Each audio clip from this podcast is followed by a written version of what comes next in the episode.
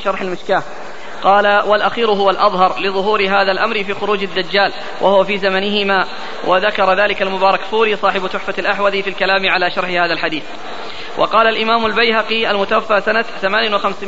ثمان وخمسين بعد الأربعمائة بعد كلامه على تضعيف حديث لا مهدي إلا عيسى بن مريم قال: والأحاديث في التنصيص على خروج المهدي أصح البتة إسنادا، نقل ذلك عنه الحافظ بن حجر في تهذيب التهذيب في ترجمة محمد بن خالد بن خالد الجندي راوي حديث لا مهدي إلا عيسى بن مريم، ونقله عنه أيضا ابن القيم في المنار المنيف في الحديث الصحيح والضعيف. وقد عقد القاضي عياض المتوفى سنة أربع وأربعين وأربعين بعد الخمسمائة في كتابه الشفاء بابا لمعجزاته صلى الله عليه وآله وسلم يشتمل على ثلاثين فصلا. قال في القسم الأول من كتابه المذكور الباب الرابع فيما أظهره الله على يديه صلى الله عليه وآله وسلم من المعجزات وشرف وشرفه به من الخصائص والكرامات. قال في أوائل الكلام في هذا الباب: أمنيتنا أن نثبت في هذا الباب أمهات معجزاته ومشاهير آياته لتدل على عظيم قدره عند ربنا، وأتينا منها بالمحقق والصحيح الإسناد وأكثره, وأكثره مما بلغ القطع أو كاد، وأضفنا إليه بعض ما وقع في كتب مشاهير الأئمة. ثم قال في الفصل الثالث والعشرين: فصل، ومن ذلك ما أطلع عليه من الغيوب وما يكون. قال في أوله: والأحاديث في هذا الباب بحر لا يدرك قعره ولا ينزف غمره. وأورد في هذا الفصل جملة كبيرة من الأمور المستقبلة التي أخبر بها الذي لا ينطق عن الهوى صلى الله عليه وعلى آله وسلم، وذكر من بينها خروج المهدي.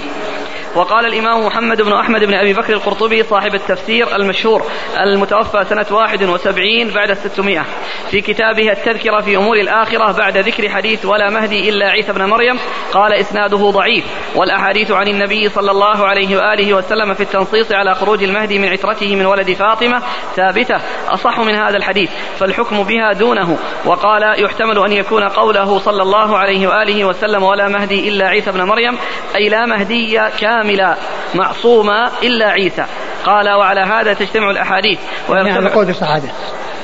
القول بصحته يجمع بينه وبينها بأن يقال لا مهدي كاملا لا مهدي معصوما إلا عيسى، فلا ينفي أن يكون غيره مهدي ولكن غير معصوم، وليس بكامل كالكمال الذي حصل لعيسى لأنه نبي عليه الصلاة والسلام، وغيره من من من يعني من من من والمهدي الذي جاءت به الأحاديث لا يكون كذلك لأنه من من هذه الأمة ومن صلحائها ومن خيارها، فلا مهدية يعني لا مهدية كاملة معصوما إلا عيسى بن مريم. وعلى هذا تجتمع الأحاديث ويرتفع التعارض، نقل ذلك عنه السيوطي في آخر جزء العرف الوردي في أخبار المهدي. وقال شيخ الإسلام ابن تيمية المتوفى سنة ثمان وعشرين بعد السبعمائة في كتابه منهاج السنة النبوية في نقد كلام الشيعة والقدرية في الجزء الرابع: فصل، وأما الحديث الذي رواه أي الرافضي الذي ألف كتابه للرد عليه عن ابن عمر رضي الله عنهما عن النبي صلى الله عليه وآله وسلم: يخرج في آخر الزمان رجل من ولدي اسمه كسمي وكنيته كنيتي يملأ الأرض عدلا كما ملئت جورا، وذلك هو المهدي. فالجواب أن الأحاديث التي يحتج بها يحتج بها على خروج المهدي أحاديث صحيحة رواها أبو داود والترمذي وأحمد وغيرهم من حديث ابن مسعود وغيره، كقوله صلى الله عليه وسلم في الحديث الذي رواه ابن مسعود: لو لم يبق من الدنيا إلا يوم لطول الله ذلك اليوم حتى يخرج فيه رجل مني أو من أهل بيتي يواطئ اسمه اسمي واسم أبيه اسم أبي يملأ الأرض قسطا وعدلا كما ملئت ظلما وجورا. ورواه الترمذي وأبو داود من رواية أم سلمة، وفيه: المهدي من عترتي من ولد فاطمة. ورواه أبو داود من طريق أبي سعيد، وفيه: يملك الأرض سبع سنين. ورواه عن علي رضي الله عنه أنه نظر إلى الحسن وقال: إن ابني هذا سيد كما سماه رسول الله صلى الله عليه وآله وسلم، وسيخرج من صلبه رجل يسمى باسم نبيكم يشبهه في الخلق ولا يشبهه في الخلق يملأ الأرض قسطا. وهذه الأحاديث غلط, غلط, في غلط فيها طوائف طائفة أنكروها واحتجوا بحديث ابن ماجة أن النبي صلى الله عليه وآله وسلم قال: لا مهدي إلا عيسى بن مريم، وهذا الحديث ضعيف، وقد اعتمد أبو محمد بن الوليد البغدادي وغيره عليه وليس مما يعتمد عليه. ورواه ابن ماجة عن يونس عن الشافعي، والشافعي رواه عن رجل من أهل اليمن يقال له محمد بن خالد الجندي، وهو ممن لا يحتج به وليس في مسند الشافعي. وقد قيل إن الشافعي لم يسمعه من الجندي، وإن يونس لم يسمعه من الشافعي. الثاني أن الاثني عشرية الذين ادعوا أن هذا أن هذا مهديهم مهديهم اسمه محمد بن الحسن، والمهدي المنعوت الذي وصفه النبي صلى الله عليه وسلم اسمه محمد بن عبد الله، ولهذا حذفت طائفة لفظ الأبي حتى لا يتناقض ما كذبت حتى لا يتناقض ما كذبت، وطائفة حرفته وقالت جده الحسين وكنيته أبو عبد الله فمعناه محمد بن أبي عبد الله، وجعلت الكنية اسما. وممن سلك هذا ابن طلحة في كتابه الذي سماه غاية السول في مناقب الرسول، ومن له أدنى نظر يعرف أن هذا تحريف وكذب على رسول الله صلى الله عليه وآله وسلم. فهل يفهم أحد من قوله يواطئ اسمه اسمي واسم أبيه اسم أبي إلا أن اسم أبيه عبد الله؟ وهل يدل هذا اللفظ على أن جده أن جده كنيته أبو عبد الله؟ ثم أي تمييز يحصل له بهذا؟ فكم من ولد الحسين من اسمه محمد، وكل هؤلاء يقال في أجدادهم محمد بن أبي عبد الله كما قيل في هذا. وكيف يعدل من يريد البيان إلى من اسمه محمد بن الحسن فيقول اسمه محمد بن عبد الله ويعني بذلك أن جده أبو عبد الله؟ وهذا كله تعريف، وهذا كان تعريفه بأنه محمد بن الحسن أو ابن أبي الحسن، لأن جده على كنيته أبو الحسن أحسن من هذا وأبين لمن يريد الهدى والبيان. وأيضا فإن المهدي المنعوت من ولد الحسن بن علي لا من ولد الحسين كما تقدم لفظ حديث علي رضي الله عنه. وقد عقد ابن القيم رحمه الله في آخر كتابه المنار المنيف في الحديث الصحيح والضعيف فصلا في الكلام على أحاديث المهدي وخروجه والجمع بينها وبين حديث لا مهدي إلا عيسى بن مريم، قال فيه: فأما حديث لا مهدي إلا عيسى بن مريم فرواه ابن ماجة في سننه عن يونس بن عبد الأعلى عن الشافعي عن محمد بن خالد الجندي عن أبان بن صالح عن الحسن عن أنس بن مالك رضي الله عنه عن النبي صلى الله عليه وآله وسلم، وهو مما تفرد به محمد بن خالد. قال أبو الحسين محمد بن الحسين الآبري في كتابه مناقب الشافعي: محمد بن خالد هذا غير معروف عند أهل الصناعة من أهل العلم والنقل، وقد تواترت الأخبار واستفاضت عن رسول الله صلى الله عليه وآله وسلم بذكر المهدي وأنه من أهل بيته وأنه يملك سبع سنين وأنه يملأ الأرض عدلا وأن عيسى يخرج فيساعده على قتل الدجال وأنه يؤم هذه الأمة ويصلي عيسى خلفه. وقال البيهقي: تفرد به محمد بن خالد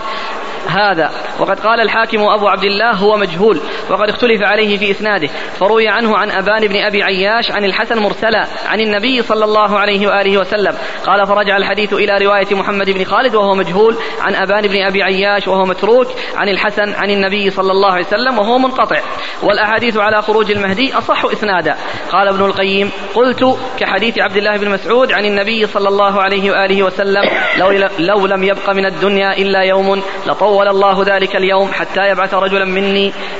أو من أهل بيتي يواطئ اسمه اسمي واسم أبيه اسم أبي يملأ الأرض قسطا وعدلا كما ملئت ظلما وجورا. رواه أبو داود والترمذي وقال: حديث حسن صحيح. قال يعني الترمذي: وفي الباب عن علي وأبي سعيد وأم سلمة وأبي هريرة، ثم روى حديث أبي هريرة وقال: حسن صحيح، انتهى. ثم قال ابن القيم: وفي الباب عن حذيفة بن اليمان وابن اليمان وأبي أمامة الباهلي وعبد الرحمن بن عوف وعبد الله بن عمرو بن العاص وثوبان وأنس بن مالك وجابر وابن عباس وغيرهم. ثم أورد عدة أحاديث رواها بعض أهل السنن والمسانيد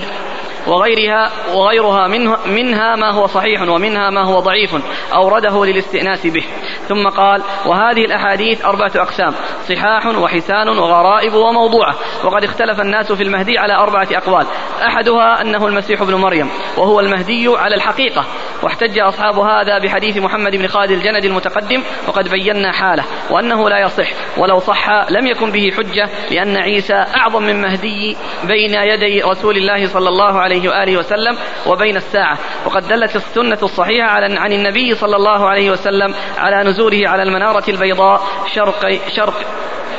شرقي دمشق, شرقي دمشق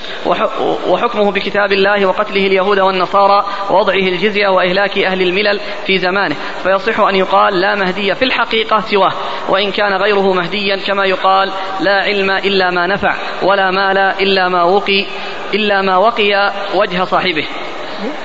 وكما يصح أن يقال إنما المهدي عيسى بن مريم، يعني المهدي الكامل المعصوم. القول الثاني أنه المهدي الذي ولي من بني العباس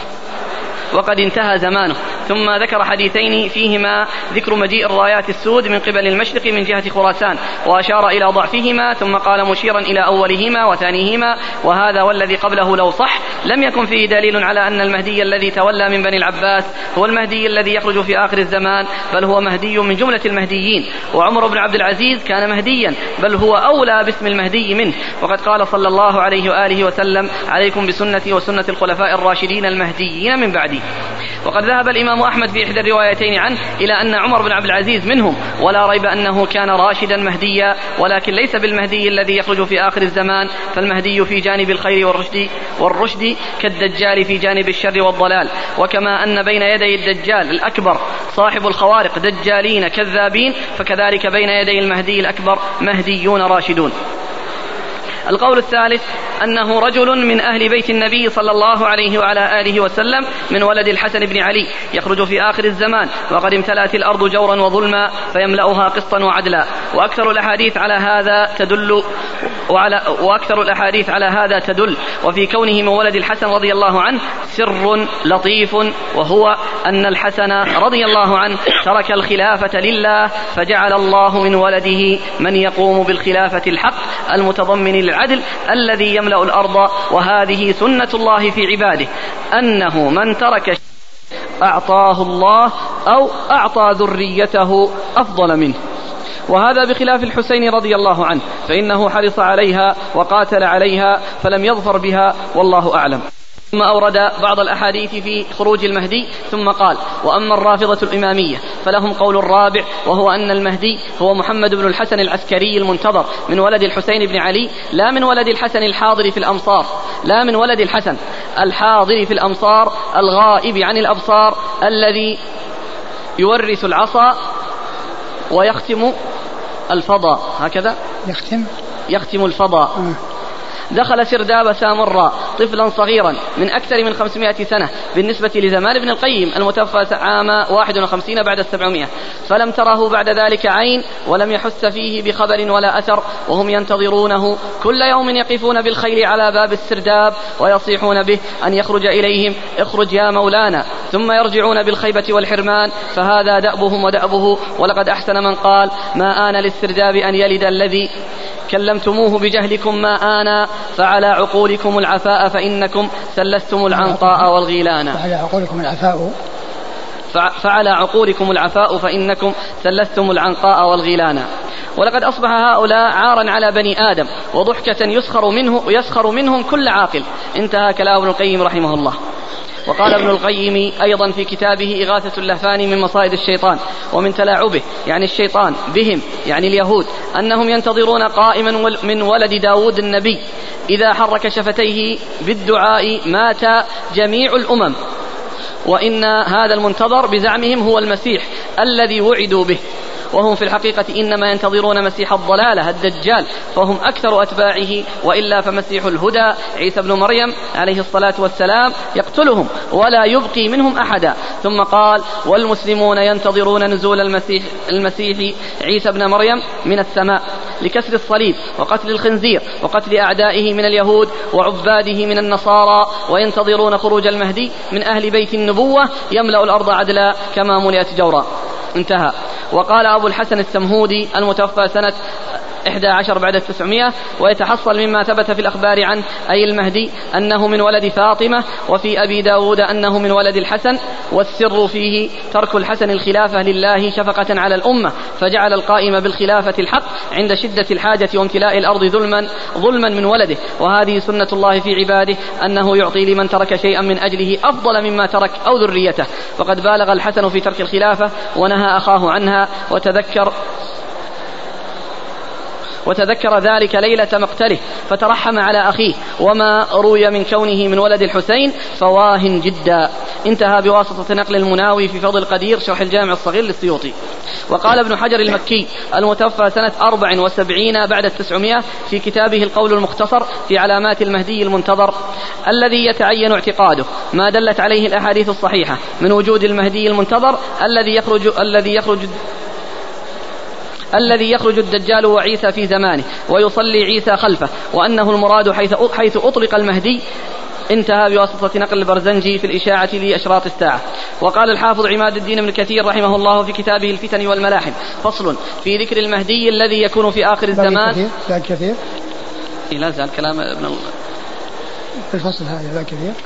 نعم هذا الفصل فيه صفحة صفحتين ثلاث أربع خمس. ثم بعد ذلك قال: ذكر ما وقفت عليه ممن حكى حكي عنه إنكار أحاديث المهدي أو التردد في شأنه مع مناقشة كلامه باختصار. طيب وبعده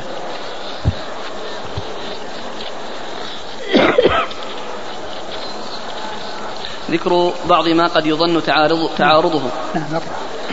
ذكر بعض ما قد يظن تعارض تعارضه مع الأحاديث الواردة في المهدي والجواب عن ذلك.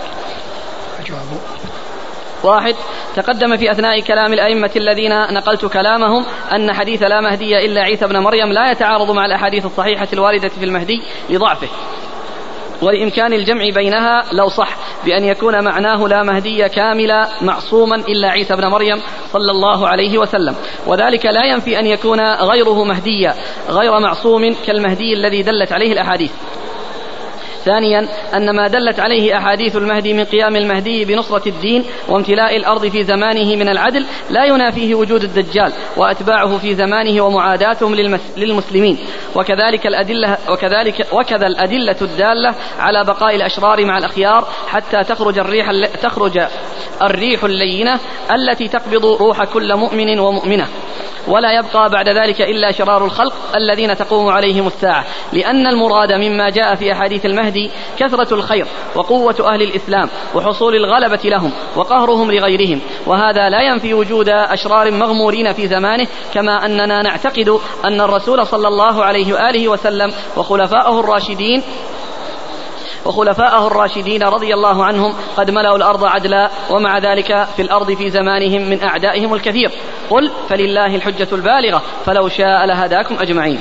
ثالثا: أن ما دلت عليه أحاديث المهدي من امتلاء الأرض ظلما وجورا قبل خروجه لا يدل على خلو الأرض من أهل الخير قبل زمانه، فالرسول صلى الله عليه وآله وسلم أخبر في أحاديث صحيحة بأنه لا تزال طائفة من أمته على الحق ظاهرين حتى يأتي أمر الله، ومنها الحديث الذي رواه مسلم عن جابر أنه سمع النبي صلى الله عليه وآله وسلم يقول: لا تزال طائفة من أمتي يقاتلون على الحق ظاهرين إلى يوم القيامة. قال: فينزل عيسى بن مريم فيقول أميرهم: تعالى صل لنا، فيقول: لا، إن بعضكم على بعض أمراء، تكرمة الله هذه الأمة. وهذه الأحاديث وأحاديث المهدي تدل على أن الحق مستمر لا ينقطع، لكنه في بعض الأزمان يكون لأهله الغلبة ويحصل له الانتشار، كما في زمن الرسول صلى الله عليه وآله وسلم وخلفائه الراشدين، وكما في زمن المهدي وعيسى بن مريم، وفي بعض الأزمان يتضاءل هذا الانتشار ويضعف أهله. أما أن الحق يتلاشى ويضمحل فهذا ما لم يكن فيما مضى منذ زمن الرسول صلى الله عليه وآله وسلم، ولا يكون في المستقبل حتى خروج حتى خروج الريح التي تقبض ريح كل مؤمن ومؤمنة، كما أخبر بذلك الذي لا ينطق عن الهوى صلوات الله وسلامه عليه. فما من زمن في الماضي إلا وقد هيأ الله لهذا الدين من يقوم به، وفي هذا الزمن الذي تكالب أعداء الإسلام عليه وغزي بأبنائه المنتسبين إليه أعظم أعظم من غزوه بأعدائه لم تخلو الأرض من إقامة شعائر الدين الإسلامي، ومن ذلك ما امتن الله به على حكومة البلاد المقدسة من التوفيق لتحكيم الشريعة وتعميم المحاكم الشرعية في مدن المملكة وقراها، يتحاكم الناس فيها إلى كتاب الله وسنة نبيه صلى الله عليه وآله وسلم على وجه لا نظير له في سائر أنحاء الأرض فيما نعلم، فيرجم الزاني المحصن ويجلد البكر ويحد شارب الخمر وتقطع يد السارق ويقتل القاتل وغير ذلك، وما حصل في هذه البلاد من الأمن والاستقرار ورغد العيش إنما هو من الثواب المعجل على القيام بالدين، زادها الله من كل خير وحماها من كل شر، ووفق المسلمين جميعا في سائر أنحاء الأرض لما فيه عزهم وسعادتهم في دنياهم وأخراهم. كلمة ختامية في فيه في أنه لا علاقة لعقيدة أهل السنة في المهدي بعقيدة الشيعة. نقرأ. إن الأحاديث إن أحاديث المهدي إن إن أحاديث المهدي الكثيرة التي ألف فيها مؤلفون وحكى وتواترها تواترها جماعة واعتقد موجبها أهل السنة والجماعة وغيرهم من الأشاعرة تدل على حقيقة ثابتة بلا شك، هي حصول مقتضاها في آخر الزمان، ولا صلة, ولا صلة البتة لهذه الحقيقة الثابتة عند أهل السنة بالعقيدة ولا صلة البتة لهذه الحقيقة الثابتة عند أهل السنة بالعقيدة الشي... بالعقيدة الشيعية ولا صلة البتة لهذه الحقيقة الثابتة عند أهل السنة بالعقيدة الشيعية، فإنما يعتقده الشيعة من خروج مهدي منتظر يسمى محمد بن الحسن العسكري من نسل الحسين رضي الله عنه لا حقيقة له ولا أصل، وعقيدتهم بالنسبة لمهديهم في الحقيقة عقيدة موهومة، كما أن إمامة الأئمة الماضين عندهم في الحقيقة إمامة موهومة لا حقيقة لها ولا وجود إلا إمامة علي بن أبي طالب وابنه الحسن رضي الله عنهما، وهما بريئان منهم ومن اعتقادهم بلا شك. أما أهل السنة فمعتقدهم في الماضي حقيقة موجودة، وسادات الأئمة عندهم هم الخلفاء الراشدون رضي الله عنهم، وقد تولوا الإمامة حقا وكانوا أحق بها وأهلها، ومعتقدهم في المستقبل عند نزول عيسى بن مريم صلى الله عليه وسلم حقيقة ثابتة بلا شك أيضا، فلا عبرة بقول من قفى ما ليس له به علم وقال إن الأحاديث في المهدي لا تصح نسبتها إلى رسول الله صلى الله عليه وسلم لأنها من وضع الشيعة، كما تقدمت الإشارة إلى هذا في أول المحاضرة. وإذا وإذا فإن أحاديث المهدي على كثرتها وتعدد طرقها وإثباتها في دواوين أهل السنة يصعب كثيرا يصعب. يصعب كثيرا القول بأنه لا حقيقة لمقتضاها إلا على جاهل أو مكابر أو من لم يم... أو من لم يمعن النظر في طرقها وأسانيدها ولم يقف على كلام أهل العلم المعتد بهم فيها. والتصديق بها داخل في الإيمان بأن محمدا رسول الله صلى الله عليه وسلم، لأن من الإيمان به صلى الله عليه وسلم تصديقه فيما أخبر به، وداخل في الإيمان بالغيب الذي امتدح الله المؤمنين به بقوله ألف لام ميم ذلك الكتاب لا ريب فيه هدى للمتقين الذين يؤمنون بالغيب. وداخل في الإيمان بالقدر، فإن سبيل علم الخلق بما قدره الله أمران، أحدهما وقوع الشيء، فكل ما كان ووقع علمنا أن الله قد شاءه، لأنه لا يكون ولا يقع إلا ما شاءه الله، وما شاء الله كان وما لم يشأ لم يكن. الثاني الإخبار بالشيء الماضي الذي وقع وبالشيء المستقبل قبل وقوعه من الذي لا ينطق عن الهوى صلى الله عليه وعلى آله وسلم، فكل ما ثبت إخباره به من الأخبار في الماضي علمنا بأنه كان على وفق خبره صلى الله عليه وعلى آله وسلم، وكل ما ثبت إخباره عنه مما يقع في المستقبل نعلم بأن الله قد شاءه وأنه لا بد وأن يقع على وفق خبره كإخباره صلى الله عليه وآله وسلم بنزول عيسى عليه الصلاة والسلام في آخر الزمان وإخباره بخروج المهدي وبخروج الدجال وغير ذلك من الأخبار. فإنكار أحاديث المهدي أو التردد في شأنه أمر خطير، نسأل الله السلامة والعافية والثبات على الحق حتى الممات. اللهم زينا بزينة الإيمان واجعلنا هداة مهتدين، وآخر دعوانا أن الحمد لله رب العالمين. في أول كلمة الشيخ تعليق الشيخ ابن باز رحمه الله على المحاضرة كلمة تعقيب على المحاضرة لسماحة الشيخ عبد العزيز بن باز عبد العزيز بن عبد الله بن باز رحمه الله تعالى. الحمد لله وصلى الله وسلم على رسول الله وعلى آله وأصحابه ومن سلك سبيله واهتدى بهداه إلى يوم الدين. أما بعد، فإنا نشكر محاضرنا الأستاذ الفاضل الشيخ عبد المحسن بن حمد العباد على هذه المحاضرة القيمة الواسعة، فلقد أجاد فيها وأفاد واستوفى المقام حقا واستوفى المقام حقا فيما يتعلق بالمهدي المنتظر مهدي الحق، ولا مزيد على بسطه من الكلام، فقد بسط واعتنى وذكر الأحاديث فقد بسط ولا مزيد على ما بسطه من من الكلام فقد بسط واعتنى وذكر الأحاديث وذكر كلام أهل العلم في هذا الباب، وقد وفق للصواب وهدي إلى الحق، فجزاه الله عن محاضرته خيرا وجزاء وجزاه الله عن جهوده خيرا، وضاعف له المثوبة وأعانه على التكميل والإتمام لرسالته في هذا الموضوع. وسوف نقوم إن شاء الله بطبعها بعد انتهائه منها لعظم فائدتها ومسيس الحاجة إليها. هذا أنا ذكرت في المحاضرة أنني سأستوفي البحث يعني فيها، ولكن بعد ذلك لما أتمكن، ولهذا علقت يعني بعد طبع المحاضرة بأنها أن ما حصل مني هذا، ولكني عند عندما حصل من ابن محمود في عام ألف وأربعمائة أنه انكار أحد المهدي وألف رسالة